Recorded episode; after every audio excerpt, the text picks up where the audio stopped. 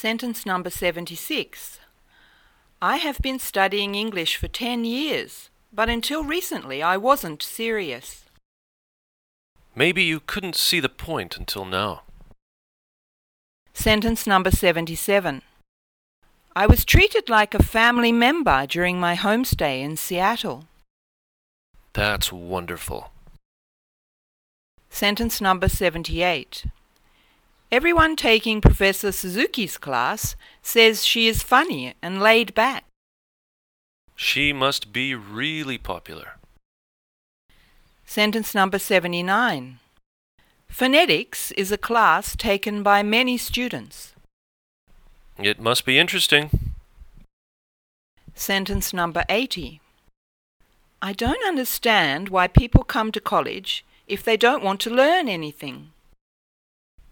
Maybe they don't know what else to do.